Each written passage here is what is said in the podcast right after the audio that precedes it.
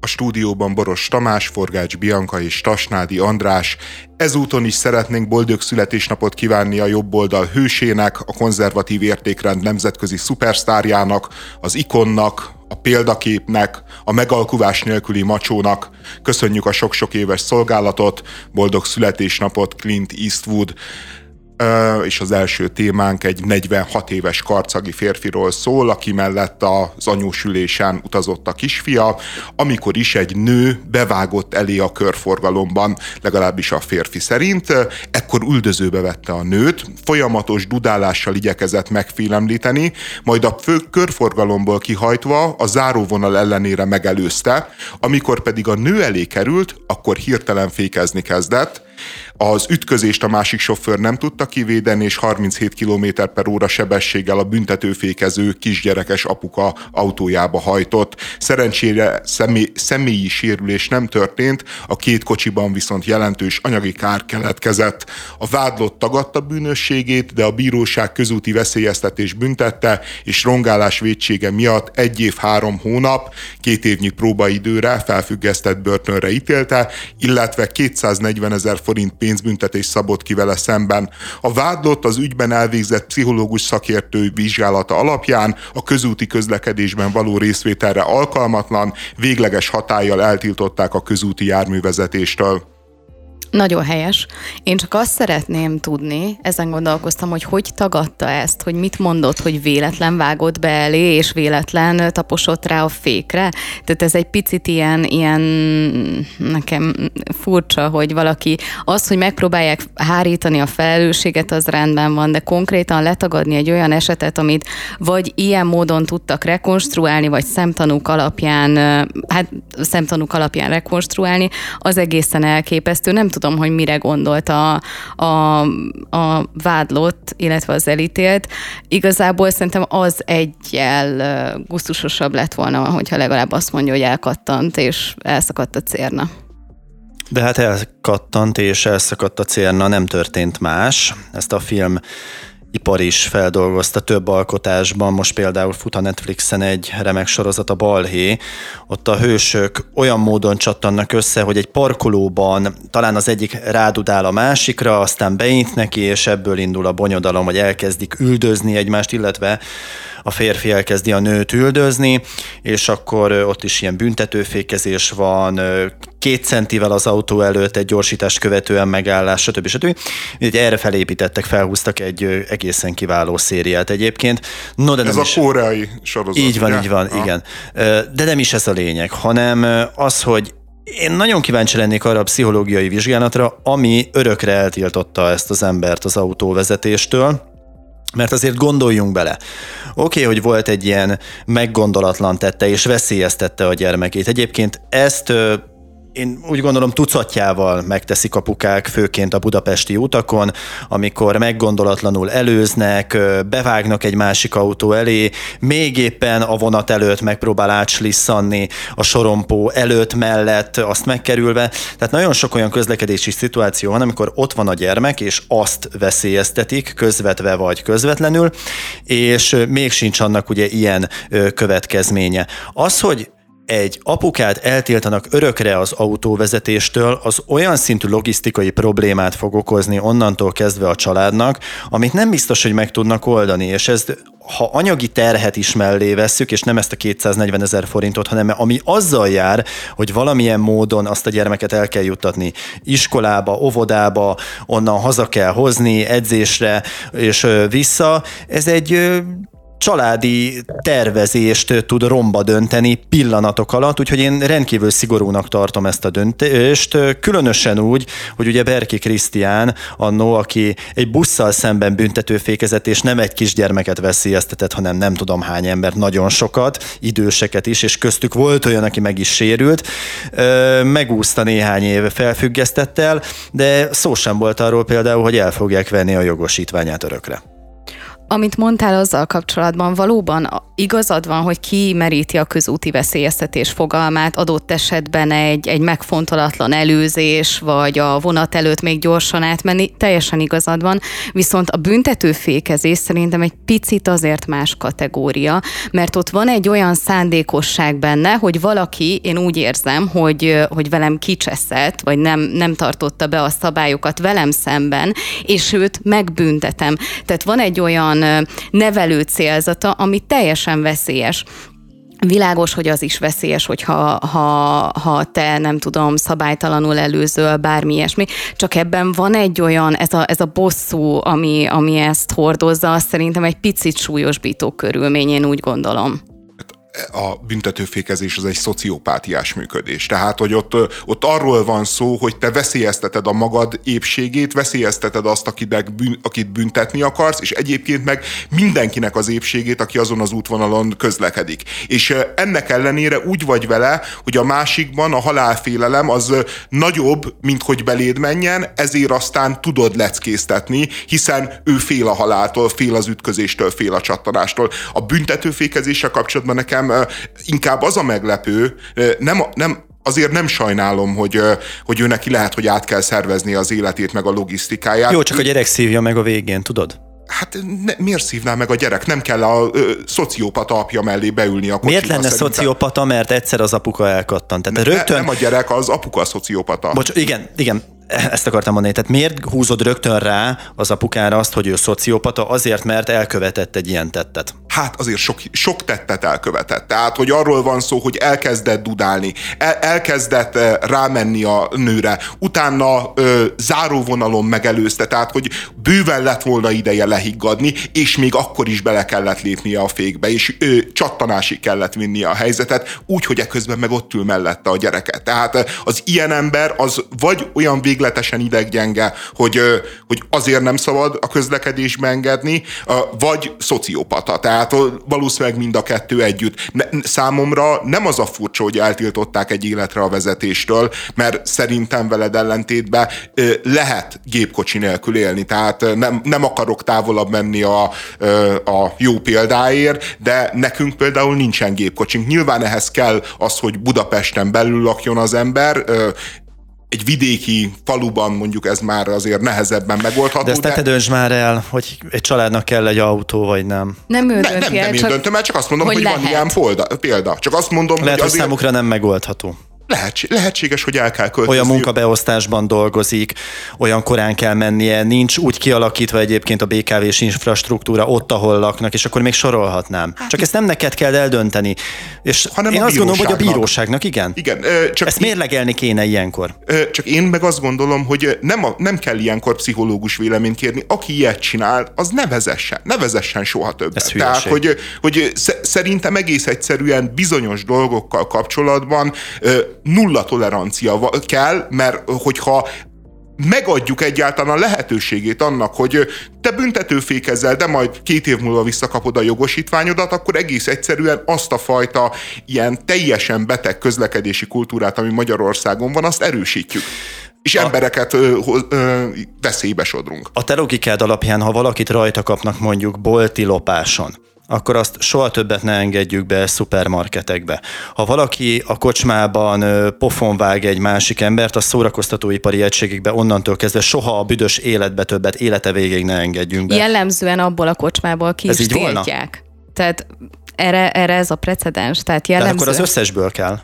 Jó, hát ez értelmszerűen... Mert akkor az autóvezető vesz egy másik autót, jó, jó, vagy de Budapesten kívül fog vezetni. Azt azért te is beláthatod, hogy nem megoldható. Tehát nem megoldható valakit minden egyes szórakoztatóipari egységből kitiltani. Tehát te kitiltanád, csak nem megoldható. Én azzal kapcsolatban... Tehát én, én mondjuk engem bolti lopáson kapnak, akkor én onnantól soha többet nem mehetek be üzletbe ezek szerint. Ez így van? Szerintem amúgy nincs ilyen semmilyen retorzió, hogyha valaki lop egy boltból, akkor nem mehet be az üzletbe. Nem, én most kíváncsi vagyok azért a véleményedre. Ez a logika a, működik-e ilyenkor is? Figyelj, de könyörgöm, azért azt értsed, hogy egy boltból lopni, amikor megkárosítasz valakit mondjuk 8-10 50 ezer forinttal, hogyha téli szalámit viszel el, vagy sajtot most már, az teljesen más kategória, mint büntetőfékezni mondjuk a strádán, ahol magaddal vihetsz 6-8-10 embert is a halálba. Tehát, hogy egész egyszerűen más téten játszik az ember, és igen, ezen a téten már nem engedjük meg a kockázatot. Igen, ezen a téten már nem kockáztatjuk meg még egyszer, hogy Béla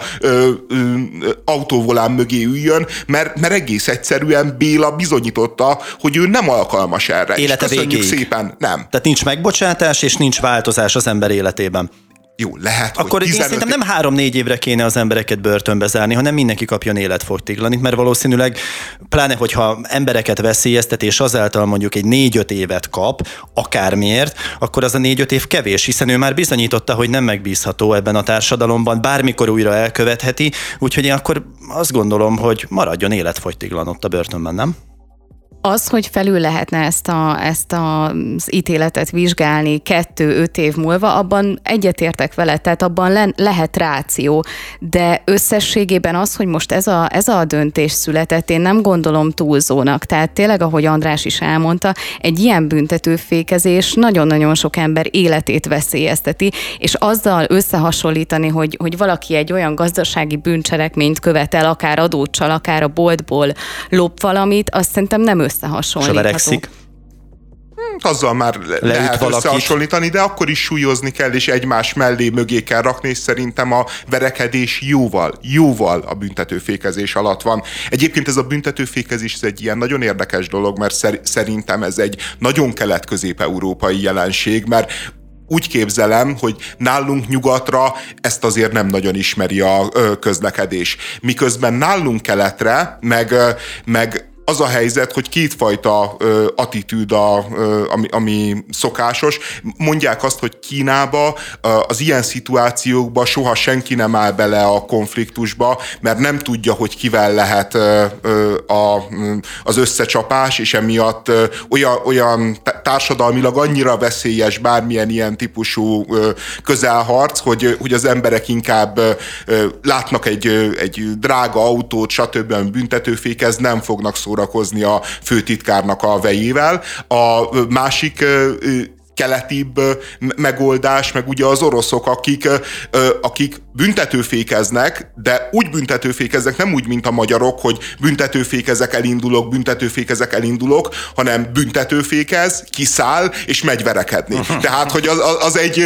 Viszi a baseball ütőt, a vasrudat, igen, rengeteg ilyen, ilyen videó elérhető. Én egyébként szoktam büntetőfékezni, csak nem úgy, ahogy azt a törvény mondjuk tiltja, és szerintem sokan vannak ezzel így, mert én a baráti körömben végeztem egy kis közvéleménykutatást, és nagyon sokan élnek ezzel. A következő mögötted jön valaki hatalmas lendülettel, elkezd rád villogni, és most lakott területen belül vagyunk, és én ott egészen bizonyos, hogy amint a tábla mondjuk 60-ról, vagy 70-ről 50-esre vált, én ott a sebességet centire, milliméterre be fogom tartani, és akkor abban a tempóban fogok zötyögni, amit egyébként a közlekedési szabályok előírnak. Szevasz. Egyébként lehet, hogy mennék egy 5 10 többel, de nem, akkor onnantól nyugika van, te is mögöttem kicsit higgadjál le, és akkor mindenki szépen csorog úgy, ahogy azt megengedik a törvény. Ez maximum büntető lassítás. Tehát Ugye, hát értem, én ilyen értem, tempóban csinálom ezt. Értem ezt, de ennek is van egy olyan pszichológiája, ami szerintem Szörnyű, problémás szörnyű ez, amit csinálsz. Ez a leckésztetés az utakon. Öltönbe velem. Nem, az... nem ezt állítom, de lehet, hogy átgondolhatnád a vezetési szokásaidat, mert ez a leckésztetés az utakon uh-huh. szerintem pontosan azért nem fér bele, mert, mert következménye lehet. Teljesen mindegy, hogy, hogy az, hogy csak összetörik az autód, ugye az a, az a, hát nem teljesen mindegy, az a legenyhébb, de ennek tényleg halálos baleset is lehet a következmény. Rugóztok ezen, de millió egy olyan közlekedési helyzet van, amikor bevágnak eléd, nem adják meg a jobb kész szabályt szándék, szándékosan Igazad van, igazad gyorsít. van. De történik és egy nagyon vesz... nagy probléma, és ez nagyon nagy probléma. Igen, csak, csak kiemeljük a büntetőfékezést, hogy az a pokol bugyrában égjen meg, Azért, aki mert... elköveti, a másik meg hát jó, hát bunkó, aztán haladjunk tovább. Azért, mert hogyha valaki bunkó veled az úton, bevág eléd, és hogyha te azt még megbosszulod egy büntetőfékezéssel, akkor gyakorlatilag a duplájára növeled a kockázatát, hogy ott történjen valamilyen baleset. Tehát ez, e, én úgy gondolom, hogy ezt kell átgondolni. Ennek ez egy a másik pszicho- téma már szerintem. Lehet. Egyébként az is olyan jellemző, hogy ö, most Angliában van hír, a BBC is hozta, tehát hogy egy viszonylag ö, nagy sajtónyilvánossága van, amikor egy hazánk fia, 28 éves D. László az hát sikeresen hajtott háromszoros vagy négyszeres sebesség túllépéssel lakott övezetbe, és elgázolt egy 41 éves nőt, meg a három kutyáját, három kutyát, és mind a, mind a kutyák, mind a nő meghalt, és, és most bírósági eljárással néz szembe, és amit olvastam, milyen kommentet, ami az, azért ilyen talán megvilágító erejű, hogy így mondja, hogy egész egyszerűen ez a, ez a magyar közlekedési kultúra, ez ott a Angliában tényleg nagyon testidegen, meg nagyon életidegen. Nincs így? és, és, és hogy a magyar sofőrök, most nyilván ez egy extrém, amit ez a Dans csinált meg, vagy hogy hívják, vagy Tehát László, mindegy, akár kicsi, egyébként Dansnak hívják, nem tudom miért mondtam D. Lászlót. Deutsch de nem Dancs, hanem Dancs. A, a, a Dancs az máshol kópéskodik, meg máshogy, és a törvényeket mindig természetesen betartja. Na, na mindegy, hogy, hogy a magyar közlekedési kultúrával nagyon-nagyon súlyos problémák vannak, és, és az ilyen esetek is megvilágítják, hogy hát azért érdemes lenne talán többet tartani a szabályokról van, szabályokat. Van, vannak problémák bőven, én is azt gondolom, hogy nagyon-nagyon sok teendő van itt Magyarországon is, de mondjuk egy ilyen uh, dél-olasz helyzettel összehasonlítva, vagy akár szerintem, hogyha még keletebbre megyünk, akkor lehet rosszabb példákat találni, de nem gondolom, hogy ez felmentene minket bármilyen szinten is.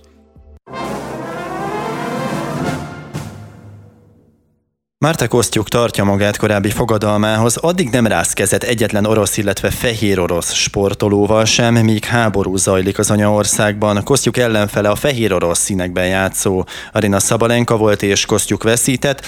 Ezt követően az ukrán nem fogott kezet ellenfelével, a francia publikum ezt pedig kifütyülte főként, valaki tapsolt egyébként. Ehhez kapcsolódó hír még, hogy Novák Djokovic a hétfői koszovói zavargások kapcsán üzen, jelent méghozzá azt, hogy Koszovó, Koszovó Szerbia szíve állítsák meg az erőszakot, írta győztes mérkőzése után egy kamera lencsére, amit kinagyítva az egész aréna láthatott. Azt mondta Gyokovics, hogy hallom, hogy sokat kritizáltok emiatt a közösségi médiában, és nem tudom, meg fognak-e büntetni ezért, de újra megtenném, mindenféle háborút és konfliktust ellenzek. Először szerintem beszéljünk Kosztjukról.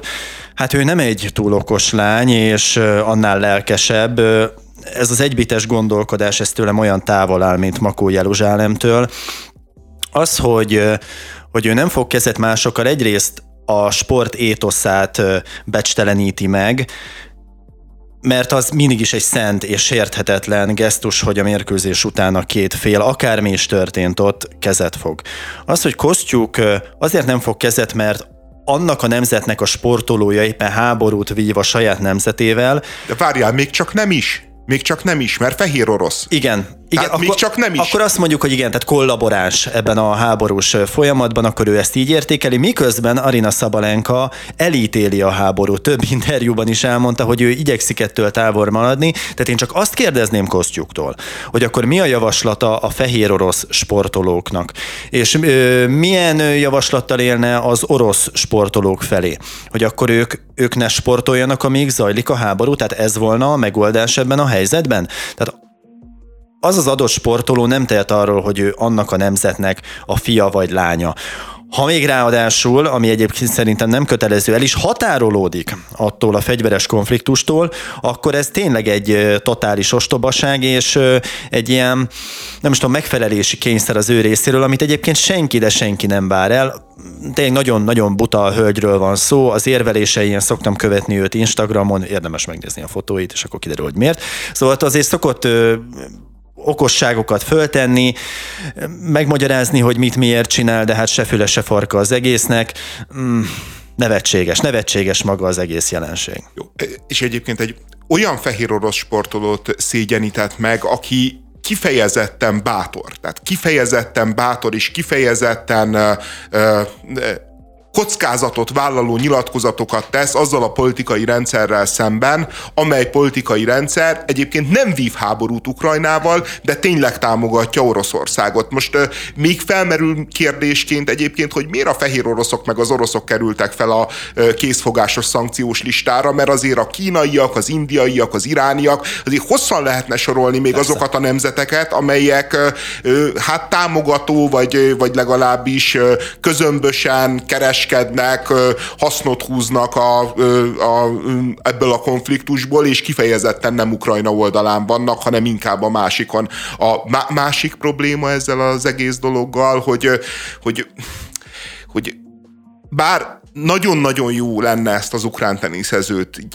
így tiszta szívvel elítélni és megköpködni, de az az igazság, hogy, hogy a háborús pszichózisnak a természete az sajnos ilyen. És, és Ukrajna háborús pszichózisban él. Én az elmúlt napokban folyamatosan kapom a TikToknál valamilyen oknál fogva, biztos rá lájkoltam, vagy hosszan néztem, az olyan videókat, ahol a frontról hazatérő halottakat hozza egy konvoj, és mutatják a falvakat, városokat, ahol átmegy. És akkor látod a konvojt, ott vannak a koporsók, hatalmas ukrán zászlók, és az emberek jönnek ki a házakból, letérdelnek az út mellé, imádkoznak, virágokat dobnak, és egész egyszerűen azt érzed, hogy, hogy, hogy ezek az ukránok megtörhetetlenek, hogy, hogy, hogy ezek, e, ezek az utolsó pillanatig ki fognak tartani, az utolsó emberig ki fognak tartani, és, és olyan magabiztosság, meg olyan erő van még a gyászukban is, hogy, hogy bizonyos értelemben bár megmagyarázni nem lehet mindazt, amit csinált, de, de megérteni talán igen, hogy ő ilyen módon akarja kivenni a részét ebből a konfliktusból, ilyen módon akar beleállni.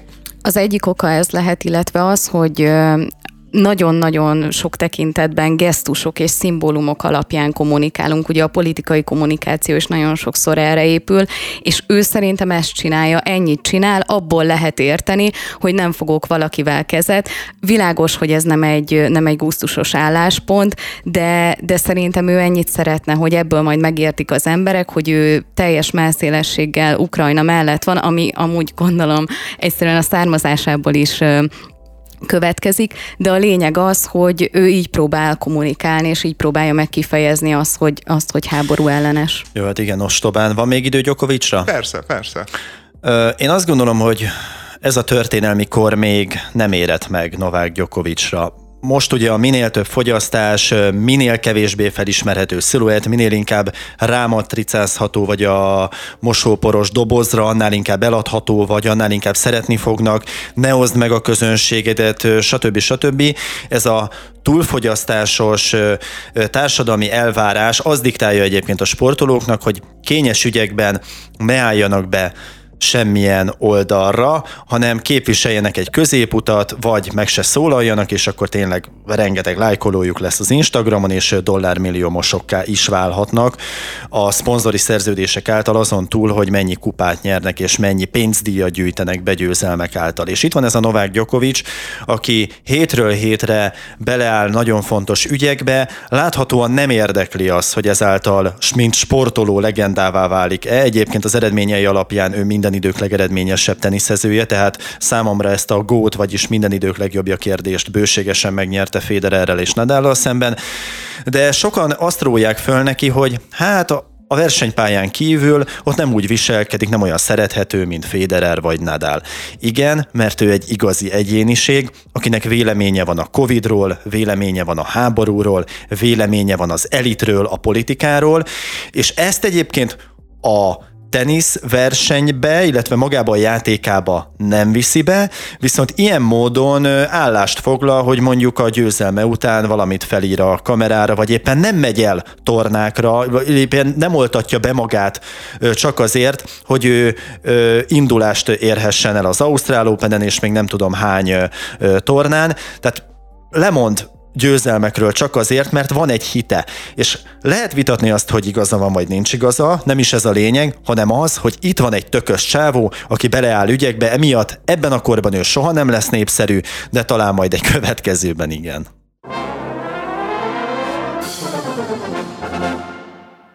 Be kell valljam, új kifejezést tanultam, ez a situationship. Ez egy olyan kapcsolat, amelyet nem lehet bekategorizálni, ami valahol a barátság és a párkapcsolat között van.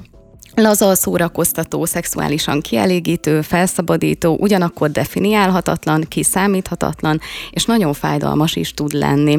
Ö, ti hallottatok már korábban erről a kifejezésről? Én egy hete hallottam róla először. Tehát jó, jó, jó akkor, teljesen, akkor nem csak nekem volt új. Igen, új, új dolog. Az történt, hogy a, volt eddig a szex kapcsolat, mint kifejezés. A barátság extrákkal. És a barátság, de, de nem, az két különböző dolog. Tehát volt a szex kapcsolat, ami arról szólt, hogy két ember között nincsen különösebb érdeklődés, különösebb, akár intim, akár intellektuális vonzódás, de viszont a szex az jó, és összejárnak, ez a szex kapcsolat. És volt a barátság extrákkal, amikor egy férfi és egy nő között, vagy két férfi, vagy két nő között alapvetően van egy baráti kapcsolat, jól érzik magukat egymással, szeretik a másik társaságát, és néha szexelnek is a, azzal az erős meggyőződéssel egyébként, hogy ebből úgysem lesz semmi, úgysem lesz párkapcsolat, hiszen ők annyira különböznek, és a kettő közé jött be ez a situationship, ami... ami Szerintem meg a ki, az összefogása, tehát a, a kiegészítő halmaza, nem? Leginkább. Nem, nem, szerintem nincsen közös halmaz. Az a lényeg, hogy a situationshipbe nincsen barátság, ö, ö, semmi, tehát hogy nincsen valójában egy, egy ember, bármilyen emberi kötődése, leginkább a szex kapcsolatra hajaz, viszont azt mondja, hogy a szex kapcsolatnak ugye a lényege, hogy csak szexért járunk össze, itt meg az a lényeg, hogy eljátszuk azt, mintha párkapcsolatunk lenne. Úgy csinálunk, mintha párkapcsolat lenne, úgy csinálunk, mintha mi ö, valamit működtetnénk, miközben valójában nem működtetünk semmit, csak a külvilágnak, meg magunknak hazudjuk. Tehát az a helyzet, hogy ö, egyébként én nekem az a megfejtésem, hogy ebbe a világba olyan mértékig lettek instabilak a párkapcsolatok, meg olyan mértékben lettek hazugok, hogy, hogy egész egyszerűen megnyílt az igény arra, hogy ezt az egész helyzet helyzetet, ezt legitimáljuk, és akkor mondjuk ki, hogy ilyenek valójában a párkapcsolatok, vagy ilyenek a párkapcsolatoknak egy jelentős része, de, de igazából egy olyan uh, bábszínházat látunk, amikor valaki situationship-et csinál, vagy működtet, hogy egy, egy részről nyilván ez egy, ez egy hatalmi játszma is, most ebből szerintem beszéljünk majd külön, egy hatalmi játszma, ahol szerintem valaki sérül, valaki meg, meg nyilvánvalóan kaszál és nyer, de, de másod, másodszorban uh, ez, egy, ez egy olyan helyzet, amikor, amikor a, a lényegét tagadod meg annak, amit egyébként csinálsz. Tehát amikor, mit tudom én, a mafiózó vagy a politikus elmegy vasárnaponként templomba. Tehát, hogy körülbelül az történik. Hát engem kiborít az, amit olvastam erről. Alapvetően vannak részei, ami tetszik. Tehát, hogy örülök, hogy van ilyen például a tanulás része, mert nagyon sok olyan fiatallal találkozom én magam is, akiknek problémát jelent az, hogy nem tudják miként kezdjenek bele egy párkapcsolatba, vagy mondjuk a szexuális téren nincsen tapasztalatuk, és akkor jó lenne valakivel gyakorolni, és így elbábozni ezt a párkapcsolati dolgot. Arra egyébként tényleg tök jó. De nem, de nem. Hát szerintem aki így tanulja meg a párkapcsolatot, hát mi, mi, mi, mi, mi, a tanulság? Az a tanulság, hogy a, hogy a kötődés az, e, az egy igazából nem feltétlenül szükséges része az egésznek. Ez a tanulság, hogyha valaki így tanulja meg a párkapcsolatot, az soha az életben nem lesz képes nem, normális nem. párkapcsolatra. De nem, nem, nem. Tehát ez egy kifejezetten romboló. Nem erről, ne, de nem erről beszélek. Értem én, tehát ugyanazt gondoljuk, hogy ha nem rendelünk mellé tétet, ami itt úgy ugye az önfeladás például a saját egódból, a saját ö, bizonyos vágyaidból, tehát egy, egy közös többszörösnek a kialakítása, egy közös halmaznak a létrehozása, hogy a kettőből egy legyen, az, az tényleg egy olyan tisztítótűz, egy olyan folyamat, ami által te változol, és sok mindent föl kell adni. Tehát, hogy az nem megy úgy, hogy csettintesz egyet, és akkor benne vagyok, és aztán pedig csettintesz, és kint vagyok belőle. Ez tök világos. Itt a, a formális részére gondoltam. Például azt, hogy egy lánynak megfogni a kezét. Egy lányjal elmenni moziba, egy lányjal lefeküdni. Tehát erre viszont jó, hogyha van egy ilyen konszenzuális egyesség két ember között, hogy mind a kettőnek nehézséget okoz az például, hogy levetkőzzön egy másik előtt, viszont nem szeretne tinderezni, akkor, akkor kialakítanak valami ilyesmit, és akkor ezt így eljátszák, hogy, hogy mi most akkor együtt vagyunk, miközben mind a ketten tudják, hogy nem, és, és gyakorolják ezt a bizonyos folyamatot. Szóval ami engem kiborított, az az, hogy ezt írja a cikk. De ha csak egy kicsi hiba is csúszik a gépezetbe, mély sérüléseket okozhat. Ha teret adunk az érzelmeknek, minden borulhat. És általában ez is okozza a vesztét egy ilyen helyzetnek. Mi az, hogy ha teret adunk az érzelmeknek, minden borulhat. Mintha, mintha nem tudom, egy elmejáték lenne csupán az érzelmeknek a szabadon engedése, amikor ez egy rajtunk kívülálló folyamat. A szerelem az nem egy irányítható dolog. A mély szexuális vonzódás az nem egy irányítható dolog. Az fellángol, és mi azt nem tudjuk visszafolytani meditációval, nem tudjuk visszafolytani mély koncentrációval, akarattal, keményen, hogy akkor oda csapunk a fejünkre, és akkor hopp, már nincs is ott az a gondolat, nincs is bennünk az a mély vágy, hanem az jön, és rajtunk keresztül próbálja kifejezni magát tettekben.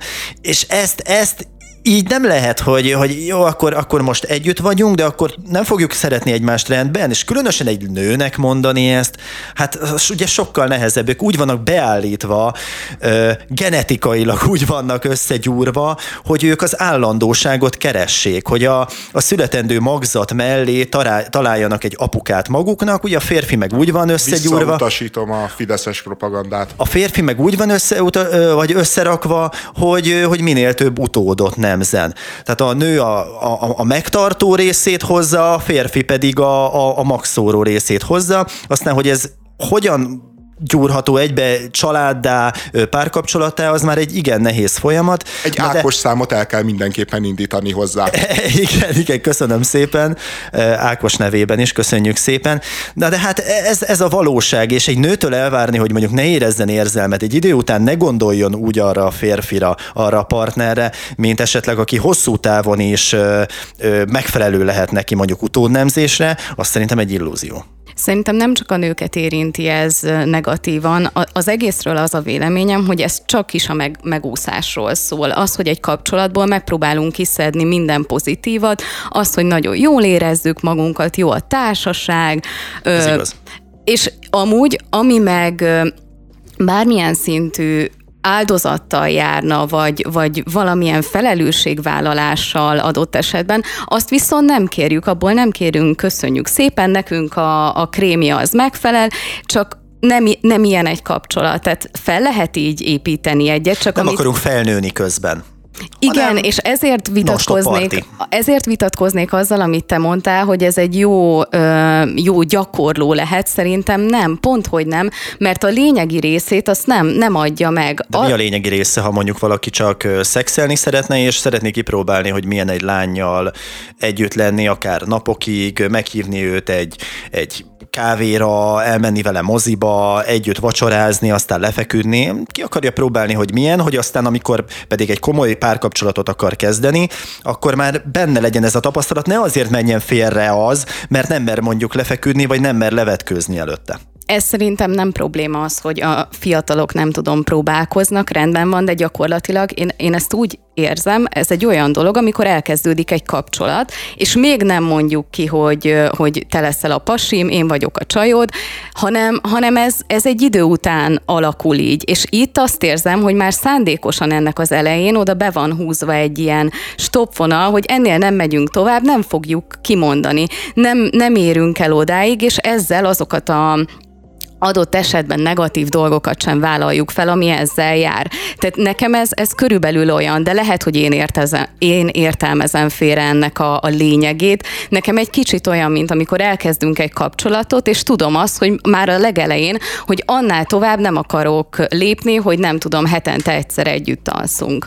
De Tamás, az általad vázolt példa hogyha igaz, és feltételezzük, hogy van olyan ember, aki nagyon szeretne párkapcsolatot, de nem akarja elrontani, ezért aztán egy situationship-be uh-huh. szeretné kipróbálni, hát annak lehet, hogy inkább pszichológusra van szüksége. Tehát, nem szociopata se... véletlenül? Igen, igen. Val, val, val, már val, rá. Valamilyen személyiségzavar van, tehát az ember igen. azért, azért vonzódik a nőkhöz, az, azért vonzódik a nőkhöz, meg a nők a férfiakhoz, hogy valami intim... Ezt a homoszexuálisok intim, nevében. intim közösséget teremtsen, tehát a, egy testi-lelki közösséget, vagy testit. És, és amikor valakibe ez így nem vetődik fel, hanem azt mondja, hogy én majd egyszer fogok így vonzódni egy nőhöz, addig meg kipróbálom, akkor ő belőle valami fontos alkatrész ki van szerelve. Tehát valami ott akkor nagyon-nagyon nem stimmel, szerintem. A, a, a, nekem a megfejtésem egyébként a situationshipre az, hogy, hogy hosszú évek óta élünk abban a világban, ahol Facebook posztok, meg Insta posztokon látjuk mindig a tökéletes életet a, a tökéletes pároktól. Amikről tudjuk persze elviekben, hogy hazugság, tudjuk, hogy nem igaz, de hát nagyon nehéz ellenállni annak a látványnak, amikor Józsi és Klára ott van Balin, és mosolyognak, és koktélos poharat emelnek a, a lencsébe, és, és ehhez az insta hazugsághoz, ehhez a egyébként soha nem létezett insta boldogsághoz gyártja le most a világ a hozzátartozó való, a valóságban is létező párkapcsolatot, mert ez a situationship. Amikor tényleg az nem. instafotók erejéig vagyunk együtt. Tudod, mire jó a flirt? Az arra jó, hogy úgy mondhatsz ki dolgokat, úgy játszadozhatsz egy lányjal vagy fiúval, hogy maximális felelősséget nem kell vállalnod a szavaidért és a tetteidért. És lehet, hogy számodra ez újdonság, de rengeteg olyan pubertáskorú fiatal van, akik szoronganak. Szoronganak attól, amiket az előbb mondtam, hogy kitárulkozzanak egy lánynak, hogy arról beszélnek, hogy ők egyébként nincsenek megelégedve a testükkel, nem mernek levetkőzni előttük, nem mernek kezdeményezni, és tulajdonképpen ez a situationship, ez nem más, mint egy nagyra fújt flirt.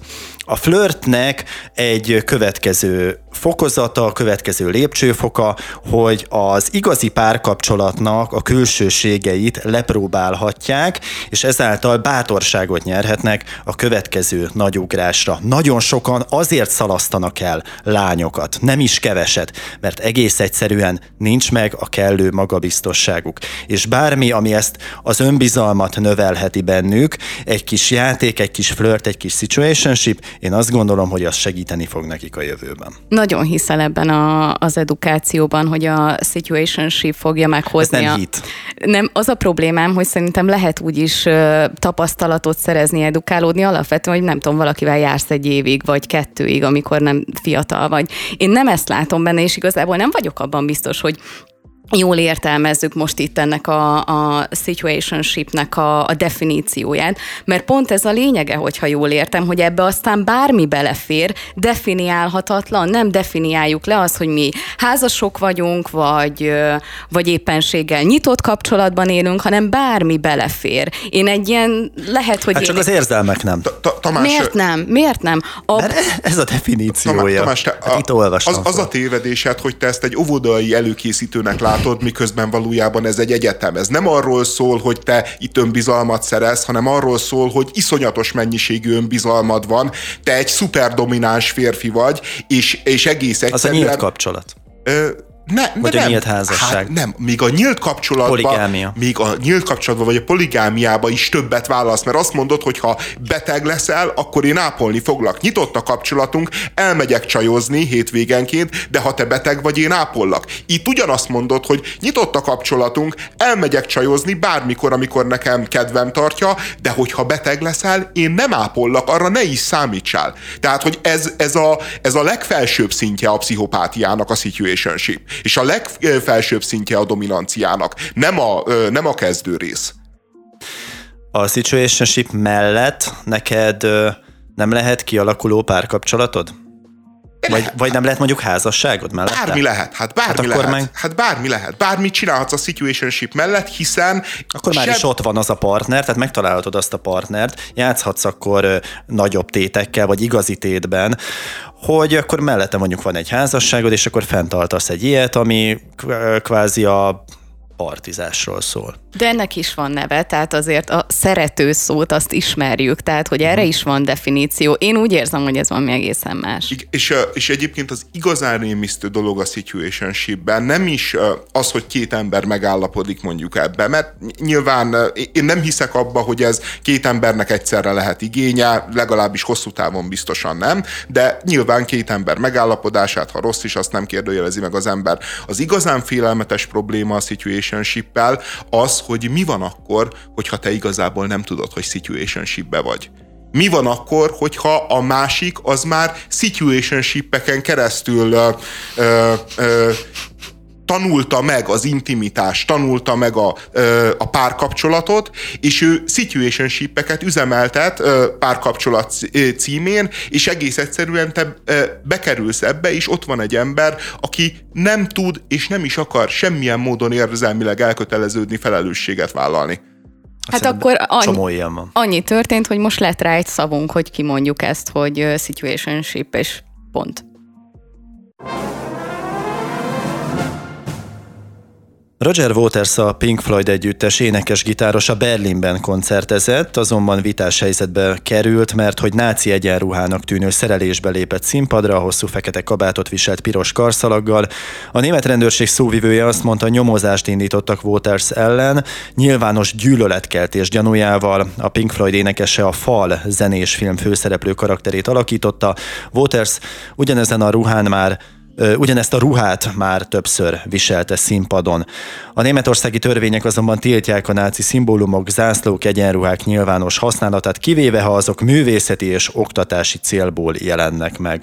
Waters egyébként szerint Waters szerint egyébként minden olyan próbálkozás, ami másnak akarja ezt láttatni, és ez egy nem tiszta és világos állásfoglalás a fasizmus és igazságtalanság ellen, az hamis és politikailag motivált. Én nagyon rövid leszek ennek kommentálása kapcsán. Egyrészt totális bullshit, amit Németország művel ebben, a német hatóságok. Ez egy előadás, amelynek része az a lázálmas jelenet, amiben Waters egy karaktert játszik el, tehát a náci egyenruha az része ennek a falnak. A másik pedig az, hogy amit Izrael művel, ezen ügyben, hogy az antiszemitizmus megpróbálja az Izrael ellenességgel összemosni, az pedig felháborító. A a Votersnek a, e, mindenki arról beszél, hogy SS egyenruha. Azért tisztázzuk, hogy ez nem egy SS egyenruha, hanem a, fal, a falban, ugye a híres Pink Floyd filmben lévő egyébként a két egymásnak feszülő kalapács, ta, talán ugye az a, az a jelkép, az van rajta. Tehát nem egy SS egyenruha, nagyon-nagyon hasonlít az SS egyenruhájára. Nyilván ez a, ez a konnotáció, ami hozzá kapcsolódik, de nem SS egyenruha egyrésztről. Másré, másrésztől még, hogyha az is lenne, nyilvánvalóan művészi célt szolgál, hiszen egy színpadon adja elő, tehát kétszeresen is teljes aránytévesztés, amit a németek csinálnak. A Roger Waters viszont én úgy látom, hogy, hogy azért szintén egy, egy teljesen hát józan eszét meg mértékét veszített művész, aki, aki belebetegedett az Izrael gyűlöletébe, meg, meg a nyugat gyűlöletébe, meg a nyugat kritikájába. Jó, de ez a, hogy jön ide? Hát úgy jön ide, hogy azért ennek a koncertnek nem pusztán az volt a felborító része például a zsidó közösségek számára, hogy, hogy ebben az egyenruhában megjelent, hanem ő tömeggyilkosságoknak az áldozatait mutatta be a színpadon, és Anna Frank neve után, meg mellett megjelentek olyan nevek, akiket az izraeli, az IDF, IDF, az izraeli hadsereg ölt meg valamilyen terrorellenes bevetésen, dzsihadisták elleni harc harcban a Waters álláspontja szerint egyébként ugyanolyan fajgyűlölő népírtó szándékkal, mint, mint ahogy a nácik pusztították el Anna Frankot, ami egész egyszerűen tényszerűen nem igaz. Tehát, hogy egy és, és így... De az és, egy korábbi és ügy. És, most, most erről beszéljünk. De, de, de ezen van, tehát, hogy a, a, a felháborodás az, az ebből a két dologból egyszerre származik. Egyszerre származik, és, és az a helyzet, hogy a voters az tényleg túllő a célon, és az a helyzet, hogy, hogy amikor valaki a holokausztot ilyen módon relativizálja, meg hazudja el, ott azért joggal merül fel szerintem akár az antiszemitizmusnak a vágya is. Tehát az a helyzet, hogy a, az izraeli hadsereg az olyan erővel, olyan potenciával, olyan szervezettséggel rendelkezik, hogyha ők valóban embereket akarnának gyilkolni, valóban ki akarnák írtani a palesztinokat, mint ami egyébként a voters meg a hozzá hasonló félhülyéknek az állítása Izrael kapcsán, akkor ezt Izrael három hét alatt meg tudná tenni a megszállt területeken. De nem akarja ezt, nem csinál ilyet, amikor Izrael csapást mér, tehát hogy, hogy mondjam, hogy a náci rezsimet egy olyan országgal hasonlítunk össze, amikor például csapást mérnek mondjuk egy Hamas központra, akkor előtte az ott lévő mobiltelefonokra üzenetet küldenek a civileknek, hogy hagyják el a területet. Ilyet csinál egy népírtó rezsim, amelyik gyerekeket akar szándékosan gyilkolni? Szerintem nem. És amikor a Votersnek ez az állítása is azért folyamatosan ez az állítása, akkor, akkor felvetődik a gyanú, hogy, hogy azért ennek van valami fajta mély, irracionális gyűlölet magva, ami hát az antiszemitizmussal körülbelül meg is egyezik. Azt lehet, hogy fontos lenne eldönteni, hogy ő a koncerten térít, vagy pedig ő előadja a művészeti termékét. Tehát ez egy fontos kérdés, vagy adott esetben mind a kettőt csinálja. Térít. Tehát ha egy művész a saját meggyőződését kiteszi a színpadra, akkor az, az térítés? hogyha te arra szólítasz fel valakit, hogy nem tudom... Te kit szólított fel itt, bármire is? De ezért mondtam, hogy ha te arra szólítasz fel valakit, adott esetben egy dalban, hogy, hogy nem tudom, legyen rasszista, hogy valamilyen népcsoporttal probléma van, vagy Tehát bár... akkor nem votersről beszélünk most.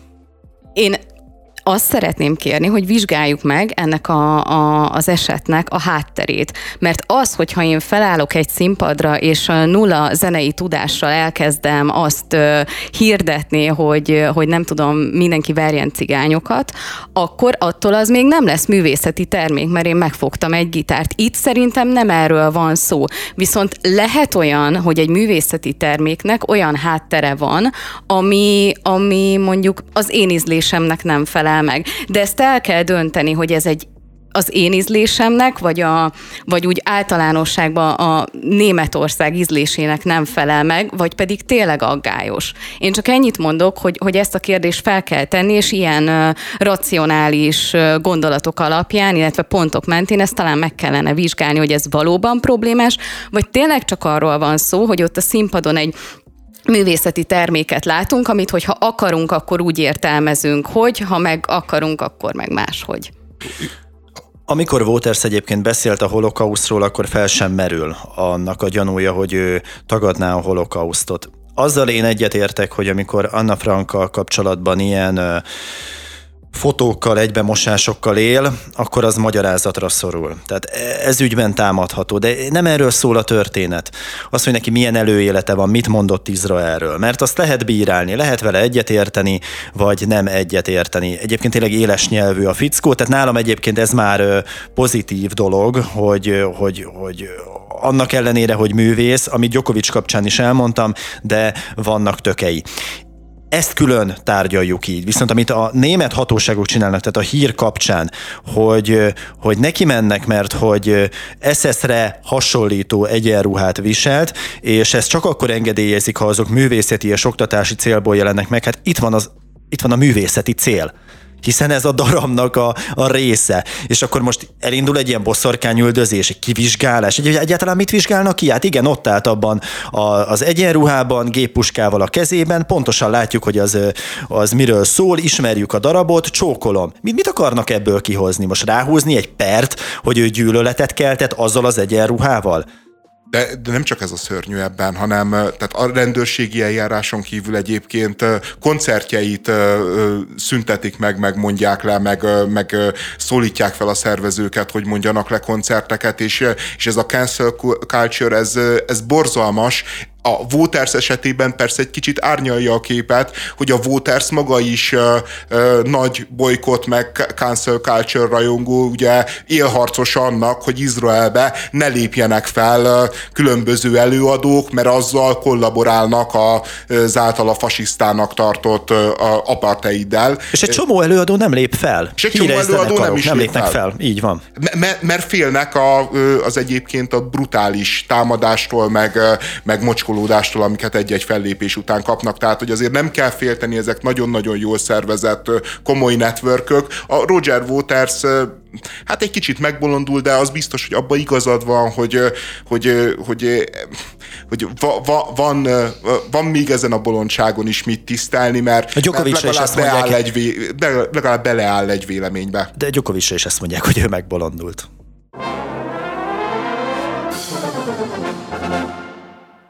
Ahogy előzetesen várható volt, Erdogán, ha csekély különbséggel is, de megnyerte a török elnökválasztást.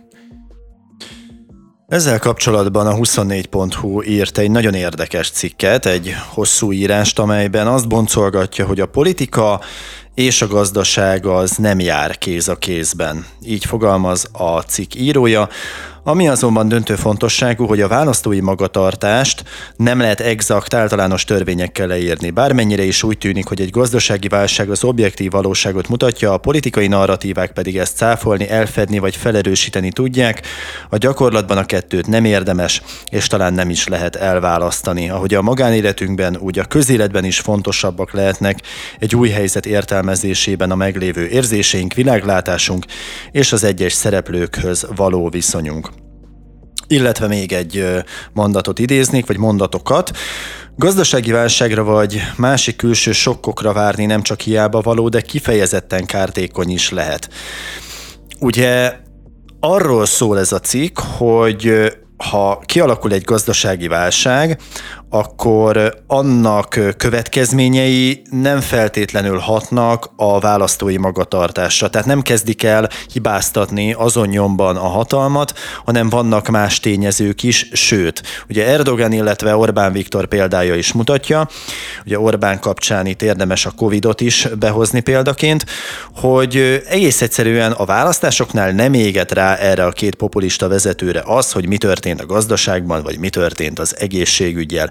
És ez egy nagyon-nagyon fontos tanulság lehet az ellenzék számára, mert az ellenzék jelenleg a narratíváját, a kommunikációját főként, és itt most nem a Momentumról beszélek, amely utcai harcosként kordont bont éppen, és azt mondja, hogy nincs szólásszabadság, és megpróbálja... Hat, hatházi mindig uh, vérzik a végén. És mindig vérzik hatházi a végén, hanem inkább a DK-ról beszélek, amely azt mondja, hogy hát már nem lehet kifizetni a boltokban a kenyeret. 40%-os élelmiszerára ö, e, emelkedés, rekordmértékű infláció Európában, ez mind kész tény, és közben pedig jönnek ki a közvéleménykutatások, a függetlenebbek is, például az Ávectől, és azt látjuk, hogy ez nem nagyon látszódik a Fidesz népszerűségén.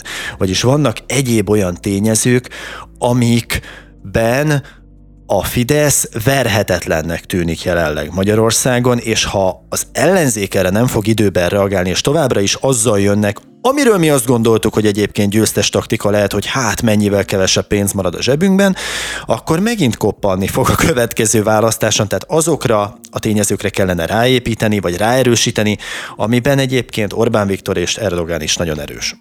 Hát ugye a probléma az szerintem Magyarországon alapvetően, hogy, hogy ugyanazt a retorikát próbálják meg alkalmazni, mint a kormánypárt. Az, hogy van a hatalommal rendelkező elit, és ők megpróbálják a, a szegény ellenzéket és a, és a magyar embereket kizsákmányolni, és ugyebár Orbán Viktor pontosan ugyanezt csinálja, csak hát be kell vallanunk, hogy sokkal jobban, sokkal régebb óta, sokkal következetesebben, és egyszerűen ez a populista politika nem fekszik a, az ellenzéknek, nem tudják olyan ügyesen használni ezeket az eszközöket, most, hogy ez baj vagy nem baj, erre nem szeretnék kitérni, de, de az a helyzet, hogy, hogy ugyanazokkal az eszközökkel próbálnak küzdeni, csak sokkal rosszabbul.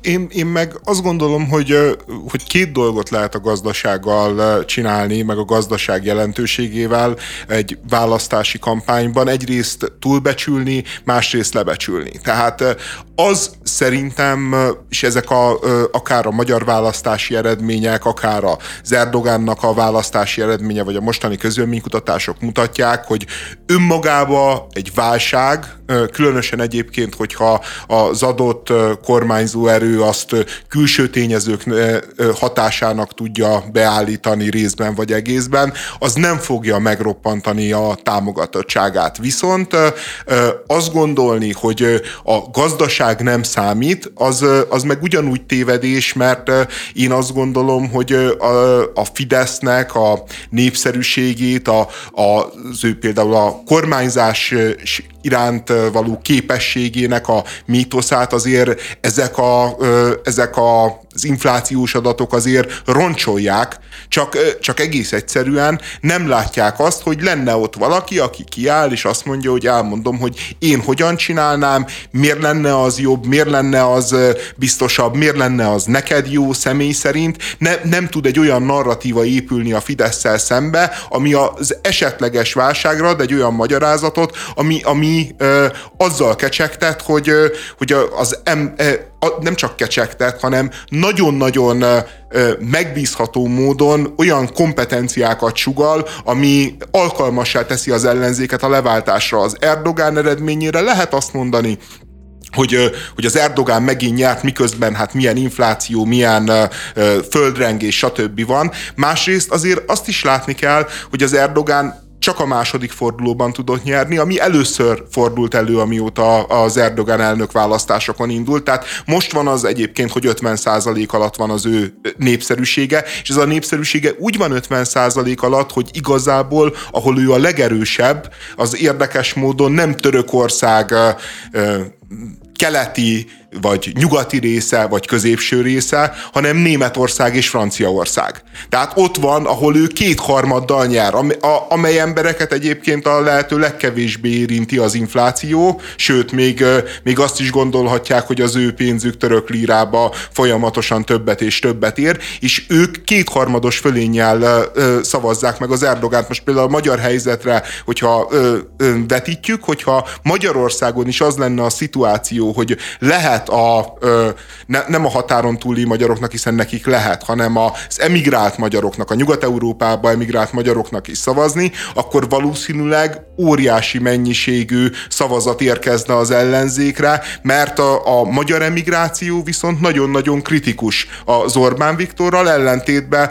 a török vendégmunkásokkal, meg a török vendégmunkásoknak a gyerekeivel, akik meg kifejezetten szimpatizálnak a, a, a hagyományos iszlám érték értékek mentén épülő autokráciával, és ami túl mindenen egyébként egy ilyen nagyon nagy kérdés Nyugat-Európával kapcsolatban is, hogy ott 10, 20, 30, 40 év óta élő törökök azt gondolják, hogy nem a nyugat felé felzárkózás a jó út Törökországnak, hanem azt gondolják, hogy a nyugattól való elcsatlakozás, a nyugatról való leválása maga biztos, és ezt mondják úgy, hogy, hogy ők tényleg ott élnek. Látják, hogy milyen a nyugat, és egyébként azért a török viszonyokat is ismerik.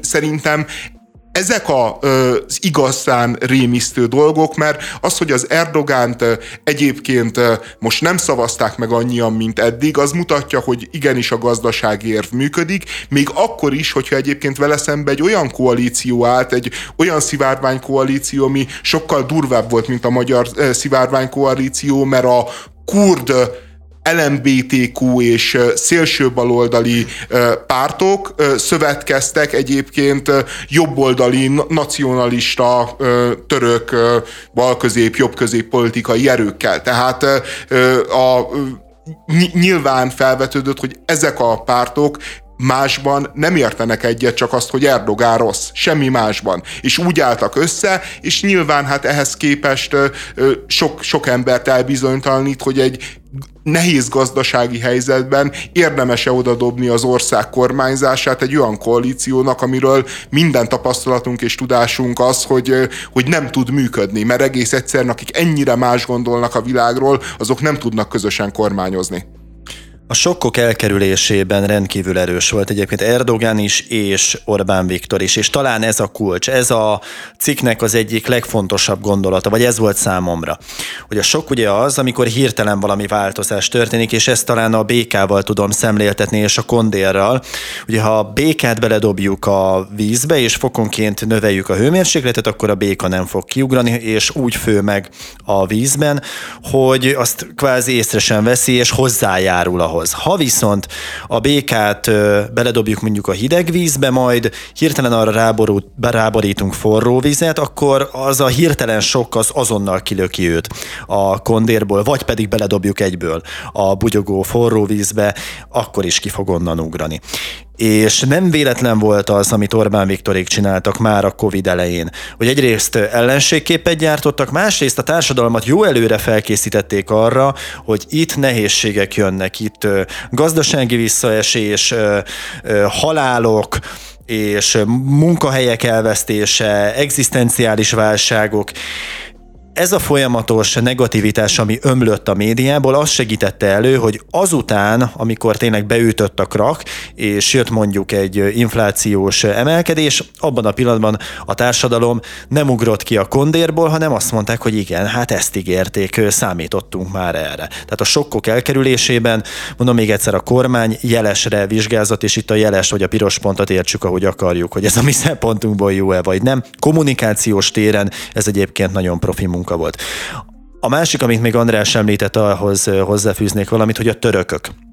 Ugye 3 millió török van Németországban, ők azok, akik közel 70%-ban Erdogánt szavazták meg, miközben ők egy prosperáló nyugati polgári demokráciában léteznek, és ennek ellenére egy autokrata vezető győzelmét ünnepelték meg Németországban. Na most olyan mértékben összefonódott már a két nemzet sorsa, és olyan mértékben támaszkodik egyébként ezekre a török vendégmunkásokra Németország, hogy nem engedhetik meg azt maguknak, amit egyébként Manfred Weber itt belengetett, például azt, hogy az EU-s csatlakozását le kell állítani Törökországnak, vagy éppen ezeket a török vendégmunkásokat lassan ki kell paterolni, mert ez már nem fog működni.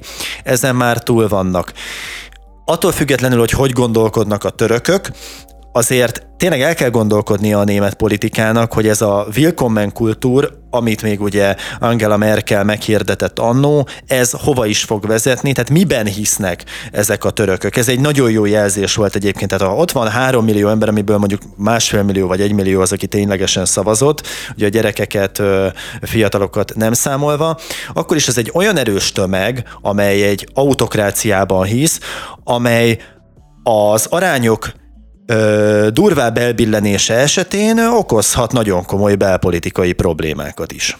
Ja, abszolút. És, és egyébként a török választás nál, vagy a török választásos képes szerintem legalább ugyanannyira izgalmas a spanyol helyhatósági választás, ami egy szintén egy kisebb földrengés volt most a hétvégén. A spanyol kormányfő be is jelentette, hogy ősszel kiírják az előrehozott parlamenti választásokat, ahol az történt, hogy a kormányzó szocialisták elvileg gazdasági sikereket tudnak felmutatni, elvileg alacsony az infláció, meg tudták úgy oldani a nyugdíjreformot, hogy a szakszervezetekkel partnerségben nagyon komoly eredményeket értek el a különböző feminista, meg, meg LMBTQ jogok terén. Emellett, emellett hát még azt is a javukra lehet írni, hogy, hogy kiegyeztek a nemzeti kisebbségekkel, akár a baszkok, akár a katalánokkal, le, lejjebb lett csavarva az ellenségeskedés, sőt valamilyen kiegyezés is, ugye támogatják a kormányt, például a katalán függetlenségi pártok. Tehát ugye a konszolidáció felé ment Spanyolország, ami probléma, hogy ott is volt egyébként egy borkai ügy, aminek a keretébe kiderült, hogy a szocialista pártnak a befolyásos vállalkozói, azok politikusokat kennek meg kenőpénzzel, 68 ezer euróval el is kapták valamelyik vezető politikusát a Kanári-szigeteken, magát a Kanári-szigeteket irányító, tehát nem ott nyaralt, hanem ott élt politikust, és hogy igazán borka is legyen az ügy, még felvételek is vannak, ahogy szexpartikat, orgiákat tartanak, kokainoznak ezekkel a vállalkozókkal közösen a szocialista pártnak a prominensei. Nagyon érdekes módon egyébként, ami szintén mutatja, hogy nem minden egyből feleltethető meg. Azt mondják, hogy a, ennek a botránynak a hatására veszítették el például Sevillát, meg, meg Valenciát a szocialisták, viszont pont ahol történt, a Kanári-szigeteket, azt megtartották. Szintén nagyon érdekes, hogy a mostani választási kampányban is amit nagyon-nagyon erősen de, ö, ö, ö, motivált, vagy, vagy meghatározott a, az LMBTQ jogok, meg a feminista diskurzus, ott a liberális centrumpárt megsemmisült, Egyébként megsemmisült, a, vagy nagyon-nagyon rosszul szerepelt a radikális baloldali Podemos, mert egész egyszerűen identitáspolitikai kérdésekben a kormányzó szocialista párt az túllicitálta őket, és, és egy erősebb identitás tudott nyújtani a szavazóknak, miközben jobb oldalon, meg a, a néppártnak az erőre törése mellett egyébként a nemzeti radikálisok is nagyon-nagyon jól szerepeltek, és egyértelműen harmadik erővé váltak Spanyolországba, ami hát egy erős frankó nosztalgiát és, és igen kemény genderellenességet, igen, igen kemény LMBTQ kritikát is jelent. Tehát hogy önmagába a gazdaság, még hogyha jól működik, az sem garancia semmire. Önmagába azt is látjuk, hogy a, a korrupciós ügyek sem söpörnek el kormányokat, sőt teljesen esetleges, hogy, hogy melyik városban éppen működik ez a korrupció ellenes narratíva, de az biztos, hogy a, az európai politikának a szerkezete az látható módon, és ilyen értelemben a török vendégmunkások nincsenek egyedül, az autoritár jobboldal és a, egyébként a világ megváltó és társadalommérnökösködő baloldal köré kezd polarizálódni, és hát ez nem a legjobb hír mindazoknak, akik, akik bíznak a, az európai fejlődésben, az európai egységben, meg békében, meg, meg az egyéb hangzatos szavakban. Magyarország idén május 30-án érte el a túlfogyasztás napját. Hazai viszonylatban a tavalyi évhez képest nincsen változás, viszont 2021-ben még június 8-án jött el a hazai túlfogyasztás napja. Tavalyi évben a nemzetközi túlfogyasztás napja július 28-ára esett. Ez globális viszonylatban azt jelenti, hogy a bolygó erőforrásai és élővilága nem tud olyan ütemben regenerálódni, mint amilyen tempóban elhasználjuk azokat. Igen. Érdekes, hogy a túlfogyasztás napja ebben az évben Orbán Viktor születésnapjára esett, ami pont a mai nap van, és egyébként Clint Eastwoodnak is a születésnapja. Magyarországon nincsen ez a túlfogyasztás különösebben a politika homlok terébe, csak ezért ismertem szóba hozni Orbán Viktort, ha csak, ha csak meg a természettel való harmóniára való törekvésben, ha csak olyan tekintetben nem, hogy jönnek az akkumulátorgyárak, mert az bizonyos értelemben zöld projekt, bizonyos értelemben meg nagyon nem zöld projekt, de hova soroljuk, nehéz dönteni. Ahogyan ezt Magyarországon csináljuk, azért szeretném kérni, hogyha a nem zöld projektek közé sorolnánk, hogyha szabad ilyet kérni. Igen. A május 31 a túlfogyasztás napja az egész pontosan azt jelenti, hogy ha az egész bolygón úgy fogyasztanának az emberek, mint, mint mi, akkor május 31-e az az időpont, ami után már a bolygónak a tartalékait éljük fel. Tehát olyan, olyan dolgot, ami nem újul meg, ami, amiből nem lesz több, amit, amit elhasználunk és nem termelődik újra.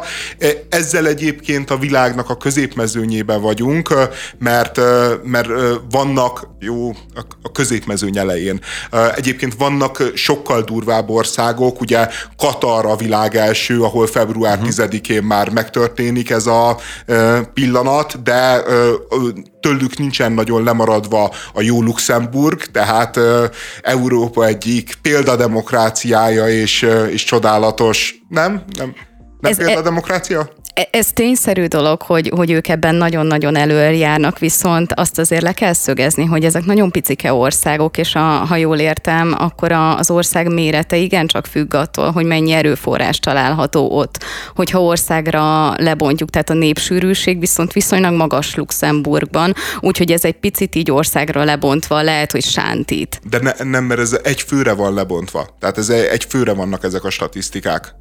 Tehát, hogy, e, e, hát, hogy egy magyar mennyit fogyaszt, abból van felszorozva 10 millióra, de, de az egyfőre is igaz.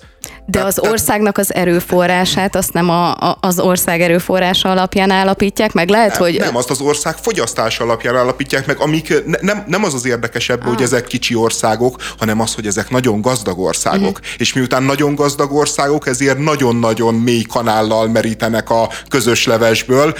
A, hogyha nagy országokat keresünk, egyébként ezek után már közvetlenül jön Kanada és az Egyesült Államok. Érdekes módon, hogy Kanada, tehát fel akarom hívni a figyelmet, hogy nem pusztán a Trump vezette és egyébként hírhetten, felelőtlen amerikaiak, hanem a kanadaiak is egyébként ugyanazt tolják, akik pedig a mindenfajta kulturális előítélet szerint lényegesen európaibbak, megfontoltabbak, környezetudatosabbak. Hát jó, de fogyasztási szokásokban nem, nem ah, feltétlenül. Imádnak fogyasztani, ők is imádnak fogyasztani, és még ki pénzük nem. is van. Ja, nyilván ki nem. Tehát, hogy nem, nem akarok képmutatóskodni, csak, csak, csak azért jelezzük, hogy, hogy mi a helyzet. Tehát, hogy valójában ez a gazdagsággal függ össze. Mi magyarok azért vagyunk a középmezőnyben, mert globálisan körülbelül a középmezőnyben fogyasztunk. Akik a végén vannak ennek a listának, azok olyan országok, mint Ekvádor, Jamaika vagy Indonézia, ahol hát nyilván azért nem veti fel az embereket az életszínvonal. A, ami még érdekes, hogy szintén e, e, e kapcsán olvastam, hogy nagyon büszkék lehetünk, mert a magyar lakosságnak mindössze 4%-a a klímaválság tagadó, ami, amit egyébként én nem is értek, hogy így mit tekintenek ma a zöldek klímaválság tagadónak, vagy klímaváltozás tagadónak, mert, mm, mert, mert klímaváltozás tagadóról van szó, hogy, hogy azok, akik megkérdőjelezik, hogy az ember tevékenysége, vagy, vagy, vagy csak azokat, akik magát a klímaváltozást megkérdőjelezik. Ez nekem sosem tiszta. De mi az a klímaválság? Tehát még ez sincs Klímaváltozás, tisztázva. bocsánat, változás. Hívhatjuk teljesen teljesen mindegy. Tehát olyan dolgokról beszélünk, ami jelenleg hit szintjén jelenik meg. Tehát hiszünk a tudománynak, mi nyilván nem látunk el olyan magasra, nem látjuk, hogy az ózonjukakon keresztül milyen káros anyagok jönnek be érezzük, hogy melegebb van, de azt ugye mással is lehetne magyarázni adott esetben, és ha éppen lenne egy uralkodó ideológia, mondjuk egy trumpista ideológia, ami ezt mással magyarázza, akkor éppen abban hinnénk. Tehát nekem ez a fő bajom ezzel az egésszel, hogy itt van ez a túlfogyasztás napja, itt van a klímaválság, klímakatasztrófával kapcsolatos ijesztgetés, no de következik-e ebből bármi, mert én azt látom, hogy nem nagyon. Tényleg ezt látod? Azért uh-huh. egészen elképesztő, hogy azt mondod, hogy a abban a tudományban hinni, ami az bizonyítja, hogy mondjuk a klímaváltozás felerősödött, vagy akár egy klímakatasztrófa közelébe menetelünk, az hitkérdés. Uh-huh. Ennyi erővel a gyógyszereknek a hatása is hitkérdés. Tehát egy picit az a problémám, hogy nem, ha nem, a nem, tudománynak... Nem, állj, állj, hogy, hogy, hogy, ne, ne hozz már egy platformra a kettőt. Ha fáj nekem valami, mondjuk a fejem, és beveszek egy gyógyszert, attól jobban leszek. Az, hogy mondjuk ez a nyár három fokkal melegebb, mint az előző De volt, nem, tehát az, az a probléma, hogy nem... Hinnem abban, hogy ez a klímakatasztrófának, vagy közelgő klímakatasztrófának az előszele.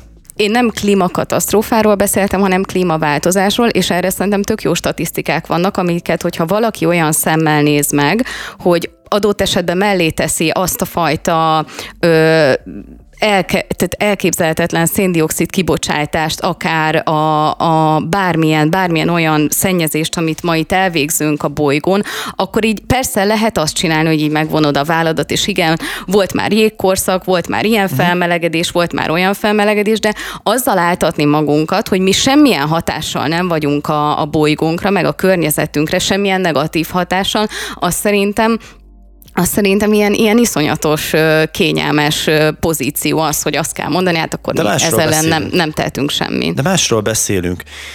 Nyilvánvalóan én is azt gondolom, amit te, de nem erről szól ez a történet, hanem arról, hogy jön egy hatás, amit a tudomány valamivel megmagyaráz, mi pedig közvetlenül nem érezzük azt alátámasztottnak. És különösen, ha azzal riogatnak minket, hogy a fogyasztási szokásainkon változtatni kell, az ember még ha rá is mondja azt, hogy igen, ez valóban a klímaváltozásnak az eredménye, de valójában nem megy az mélyre, és ugyanúgy fog továbbra is fogyasztani.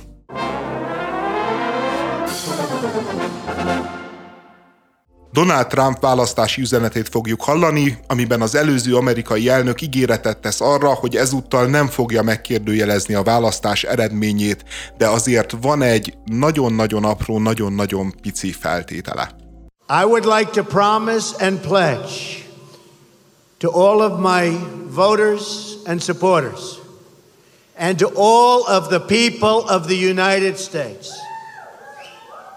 that I will totally accept the results of this great and historic presidential election if I win.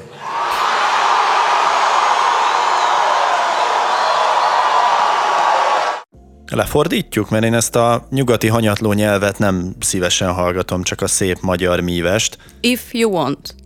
Szóval ö, azt mondja ugye a végén, hogy ha nyerek. Ez ugye a kulcsa az egésznek, tehát nem fogja megkérdőjelezni a választás eredményét, ha nyerek, és ugye ezen elkezd kacagni a közönség, és üdvivalgásban tör neki, mintha gólt lőtt volna egy világban. Én azért úgy hallottam a felvételen, hogy mielőtt elmondja, hogy ha nyerek, már előtte is volt ennek egy, egy, egy népszerűsége ott a közönség soraiban. Igen, de lényegesen nagyobb lett a népszerűsége, hát, amikor a, a feltételt is me- meghallották, és az is hozzá lett rakva. Én azért emeltem ezt be, pár napja láttam a, ezt, ezt a videót, és, és valami egészen elképesztőnek gondolom. Tehát az, hogy egy amerikai elnök, volt amerikai elnök, egy potenciális elnök jelölt, ilyen mondatokat enged meg magának, ez, ez tényleg a demokrácia vége. Tehát azt, azt mondja, hogy, hogy demokrácia van, játszunk, megvannak a játékszabályok, de ha vesztek, akkor nem ér a nevem, káposzta a fejem. És, és így vágni be egy, bele egy választási küzdelembe. Az ilyen emberrel még társasjátékozni sem szívesen ülsz le, nemhogy, nemhogy egy elnökválasztási versenybe belemenni. És, és az, az az iszonyatos üdvrivalgás utána, hogy, hogy az emberek ezt zabálták, hogy, hogy uh-huh. ilyenezték. Tehát, hogy tényleg azt érezte az ember, hogy, hogy a demokrácia halála az, az a tömegek üdvrivalgása közepette fog megtörténni. Mert és itt valami ilyesmi történt. Tehát egy kicsit én azt gondolom, hogy nem akarom nyilván túl dimenzionálni, mert a Trump mond sokszor nagyokat, meg, meg szándékosan nagyon profogatívakat, meg nyilván ezt is a valószínűleg valószínűleg a poénos, vicces fordulatok Trumpi nagykönyvébe fogják beírni, ő maga is valószínűleg ide írná, de egész egyszerűen, hogyha ilyen módon megkérdőjeleződik már a, a demokratikus választás, akkor, akkor mi értelme van az egésznek? azért ezt más is űzi. Tehát ezt a troll politizálást, ami a troll demokráciához vezethet el, ezt, ezt már korábban elkezdték nála profibbak, csak még korábban ennek nem volt ekkora tétje. Ugye Orbán Viktortól is hallottunk boldog karácsonyt, illetve amit talán Jaka Péternek címzett, hogy én nem bújok más szoknyája mögé. Tehát ez a vicceskedő, pikírt, ironikus, odaszúrás, odamondás, itt tényleg az a tragikus, vagy talán inkább ijesztő ebben az egészben, amiről te beszélsz, hogy ő azért az amerikai Egyesült Államok elnöki székért pályázik, és amikor ő hatalmon volt, az volt a kommunikációs gyakorlata, hogy tök mindegy, hogy mit mondok, az lehet szemenszedett hazugság is, amivel aztán majd engem szembesíteni próbálnak. A hazugságra, illetve az azzal való szembesítésre majd egy újabb hazugsággal, vagy egy ilyen troll megjegyzéssel fogok válaszolni. És ennyi. Nincsenek érvek, nincsenek számonkérések, hanem csak duma van, poém van, üdrivalgás van. És nyert. Az Orbán Viktor valami hasonlót mondott, amikor azt mondta, hogy a nemzet nem lehet ellenzékbe, de az még egy olyan mondás volt, amit lehetett ezerféleképpen értelmezni. Abba... De a boldog karácsonyt az, az már azért közelebb van ehhez, mint Igen, a, a boldog a karácsony az egy nagy lépése felé, és a Trump az, aki felteszi az íre a pontot, és elmondja, hogy akkor hiszünk a demokráciába, akkor hiszünk a választásba, ha megnyerjük.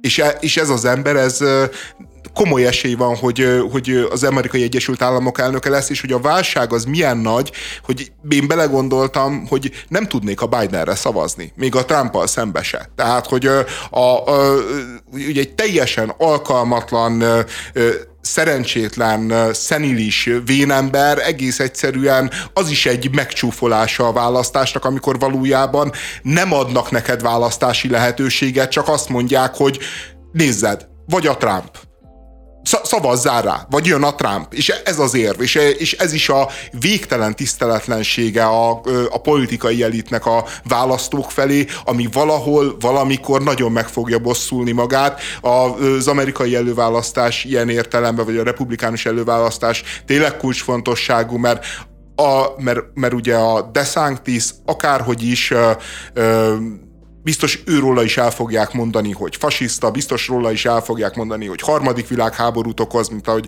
elmondták a Trumpról, meg hogy az oroszok támogatják, de, de egy civilizált ember. A, a, a Trump meg ezekkel a... Hát, hát, hát jó, vannak, neki is vannak Ő is azért, amiket mond, meg amikor ö, ö, bevándorlókat visz oda egy ö, gazdagok lakta ö, félszigetre valahova Amerikába, tehát neki is azért vannak olyan troll akciói, ami óriási De azok jó pofák, de az például Ez jó volna pofa. jó Hát szerintem abszolút jó pofa. Hát a, szerintem az abszolút jó pofa, hogy szembesíteni azt a keleti parti elitet, amelyik egyébként magánszigeteken él, meg olyan, meg azt a Hollywood elitet, amelyik olyan világban él, amelyiknek erőtszerű De ő ennek vannak. az elitnek a tagja, hát ez a nagy átverés Igen. ebben az egészben. Igen, az elitnek a rendszeren belülről kritizálja a rendszert, és ezáltal erősíti a rendszert. Ne, ez, a, ez a rákfenéje az egész. Nem, nem, nem erről van szó, hanem hanem ezek az emberek azt mondják, akik a fal mögött élnek, hogy jöjjenek a bevándorlók, kell nekem az olcsó munkaerő, meg az olcsó takarító, és egyébként meg amivel jár a bevándorlás különböző közbiztonsági, kulturális problémákkal, attól engem a fal megvéd. Ő meg azt mondja, hogy nyilván én is ennek az elitnek a része vagyok, nyilván én is tudok falat építeni maga, ma, magam elé, de, de azt mondom, hogy ne jöjjenek, mert látom, hogy ennek milyen hosszú távú társadalmi következményei vannak. Hát szerintem ezerszer tisztességesebb. Tehát pusztán valakit a olyan helyzetet státusza... teremt, de olyan helyzetet teremt, amiben nem lehet lemodellezni azt, hogy egyébként azokra a munkásokra ott mi fog vár, várni. Tehát mint médiaakció, mint médiahack, tökéletes. Ezzel egyetértek. De ilyen alapon alapon, amit csinált Donald Trump, és amilyen megtámadhatatlan szuperpozícióban van ő, ő is igazából egy baromi jó akciót követett el ezzel, ez egy média hack az ő részéről, hiszen mondhatja utóbb azt, hogy hát csak vicceltem, érted? Hát, szerintem bizonyos dolgokat nem, nem szabad, nem lehet megkérdőjelezni. A, a balliberális elit képmutatása nem ilyen, a demokrácia szabályai, meg törvényei, meg ilyenek, de lehet, hogy nincsen igazam. Egyébként azt se igazán látjuk pontosan, hogy, hogy mennyire erős ez a megosztottság, mert, mert a show business szintjén nyilván azt érezzük, hogy polgárháborús az amerikai hangulat, és, és azt érezzük, és nyilván nagyon sok amerikai is érzi így, hiszen nekik van ez a show business legyártva, de például mondjuk akár Ukrajna esetében, akár Kína esetében, ahol azért az amerikai politikai elit azért nagyon nagyon hangsúlyosan beállt a abba a birodalmi narratívába, hogy meg kell védenünk Ukrajnát, meg kell védenünk Tájvánt, mutatja, hogy egyébként az országban még van valami fajta belső kohézió, és ugye kétnapos hír, hogy az adósságplafonba is sikerült megállapodni, ami azzal fenyegetett, hogy leállnak a kormányzati szervek, nem lesznek kifizetések. Ilyen egyébként például a Clinton adminisztráció alatt is előfordult, tehát hogy ez, ez többször megtörtént. Most nem feszítették eddig a húrt. Tehát most sikerült megállapodni, és, és az amerikai Egyesült Államok elkerülte azt, hogy nyilván ez egy technikai államcsőd lett volna, na, de, de hogy, hogy csődbe kerüljenek. Tehát a két nagy politikai tábor között legalább van kommunikáció, és amikor nagyon-nagyon-nagyon szükséges, képesek kompromisszumot kötni és kompromisszumot hozni. Tehát miközben azt látjuk egyébként, hogy a, a polgárháborús logika az tök ugyanaz, mint Magyarországon, ott még mindig azt látjuk, hogy valami kommunikáció, meg valami nemzeti minimum van, amit, amit mondjuk Magyarországon egyáltalán nem tapasztalunk. Nem, mint hogyha szükséges lenne Orbán Viktor ö, stabil kétharmados uralmának a közepén, de, ö, de ilyen értelemben meg ö, lehet, hogy Magyarország egy kicsit rosszabb hely.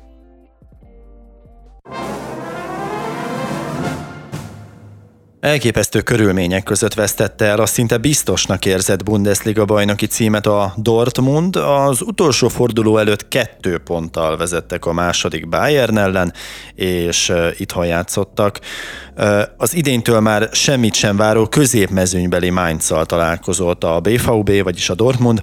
A Bayernnek közben idegenben csapott össze a hasonló helyzetben lévő Kölnel, a Kölnek is kvázi tök mindegy volt ez a találkozó. Ha nyert volna a Dortmund, akkor biztosan bajnok, csak úgy, mint két egyforma eredmény esetén, vagyis hogy mind a kettő győz, mind a kettő x vagy kikap. Bayern győzelem és Dortmundi döntetlen esetén a két nagy klub egyforma pontszámmal állt volna, de jobb a gólkülönbsége a Bayernnek, így ők nyerték volna a bajnokságot. No és mi lett a vége?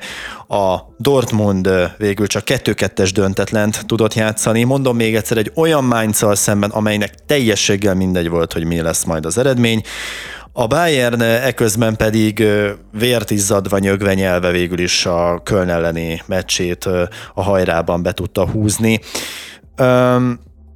Tényleg drámai körülmények, ezek úgy képzeljük el ezt az egész helyzetet, hogy az egész város, sőt, majd, hogy nem az egész Rúrvidék azt várta, hogy akkor most elveszik a Bayern München trónját, teltház a stadionban, és, és egy nagyon könnyű meccsnek ígérkező összecsapás, fiesztára felkészülve, és, és 0-2, és minden létező helyzetet kihagy a Dortmund, és végül bukik. Tehát ennél nagyobb lúzere a, a csapatsportnak nagyon régen volt, mint ez a csapat, hát össze is zuhantak kőkeményen a játékosok.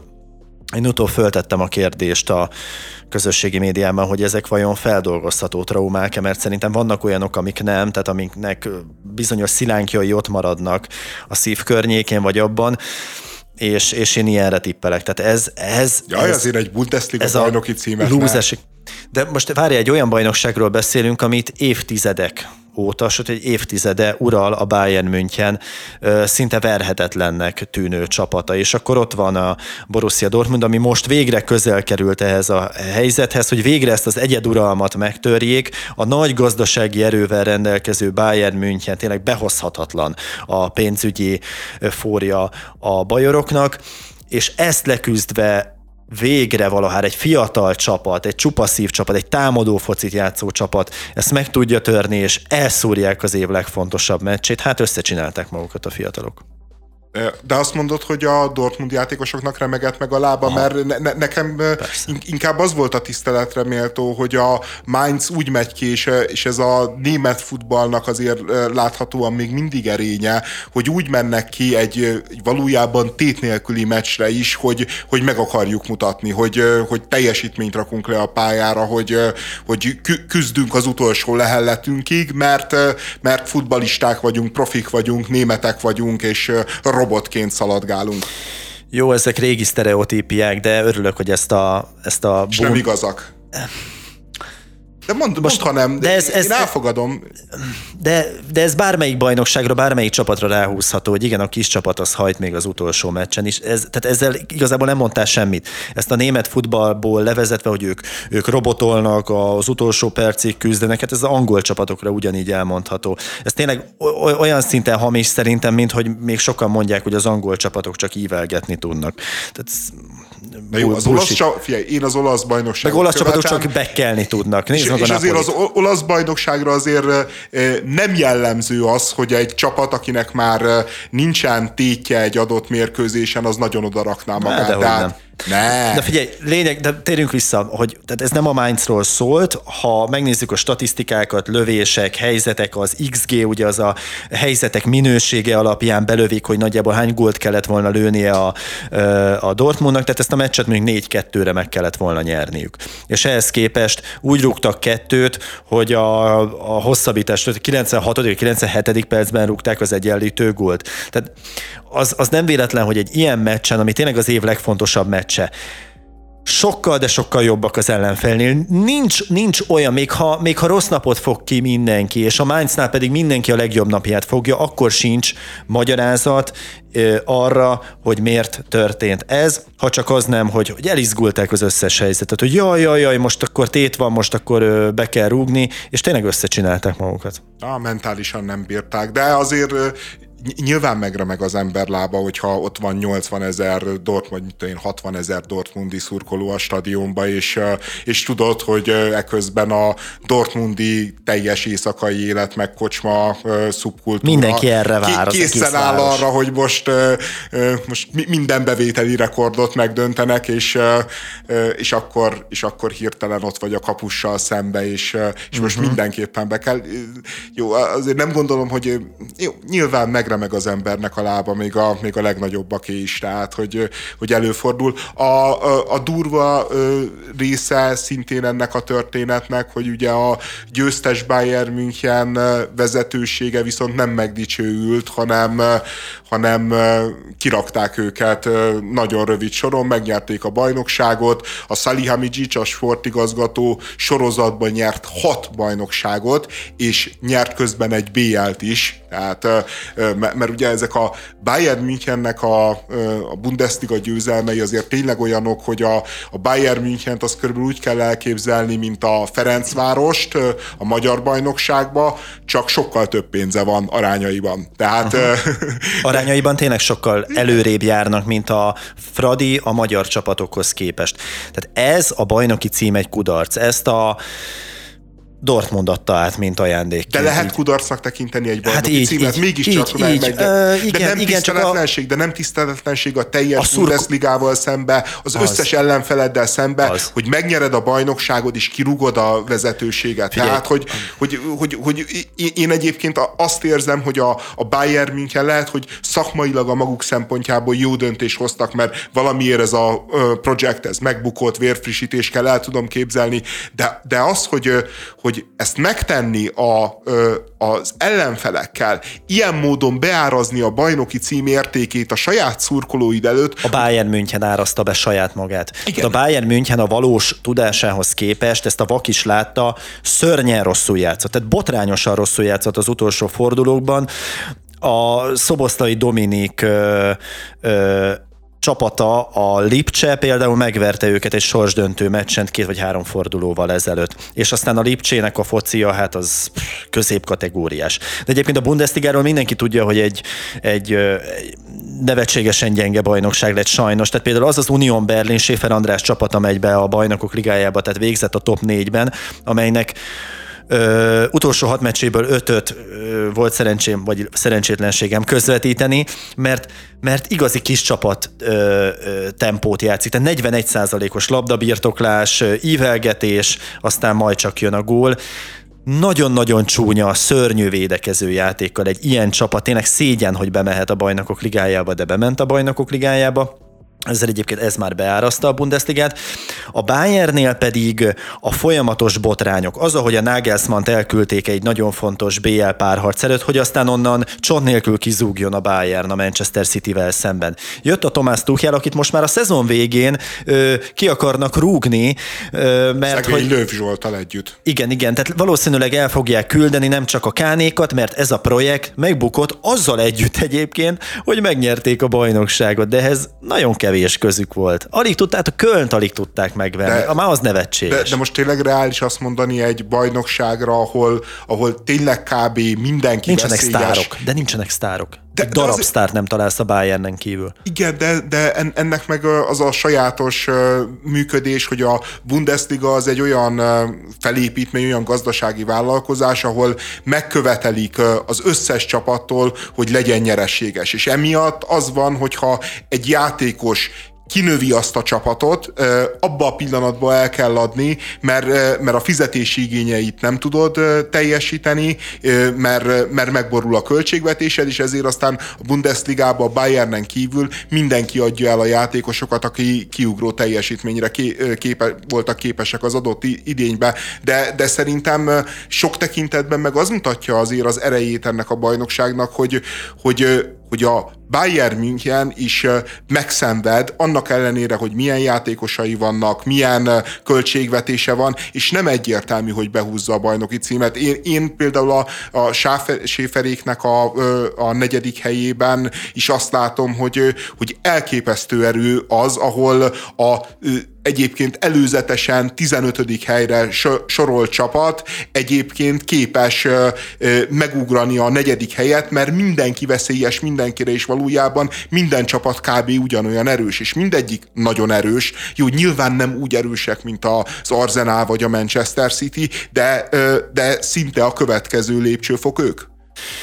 Jó, én visszavonom, illetve helyesbítek annyit, hogy nekem egyébként nincs kritikám az Unión Berlinnel szemben, mert minden csapat abból főz, amilyen van. És a bérkeretét tekintve az Unión Berlinnek talán az utolsó előtti, vagy, vagy kettővel az utolsó előtti a bérkeret nagyságát tekintve az a rendelkezésére álló összeg, amit ugye tud játékosoknak kifizetni, tehát nagyon gyenge keretből indul ki a csapat. 2019-ben jutottak föl a bajnokságba, és mégis évről évre tudják most már hozni ezt a nemzetközi kupaszereplést, és lépegetnek előre. Tehát az tényleg egy csoda, ami ott történik, és nyilvánvalóan egy ilyen csapattal nem tudsz más csinálni, védekezel, aztán bízol abban, hogy majd egy kontra jól fut ki, és, és tudsz nyerni, és ez a csapat valahogy így is tud nyerni. És ezért jó egy bajnokság, mert egy kupaszereplés, akár egy ö, világbajnokság, az mindig csalóka, mert az, az nagyon nagy részben a szerencsém múlik. De ha egy csapat képes 34 vagy 38 meccsen keresztül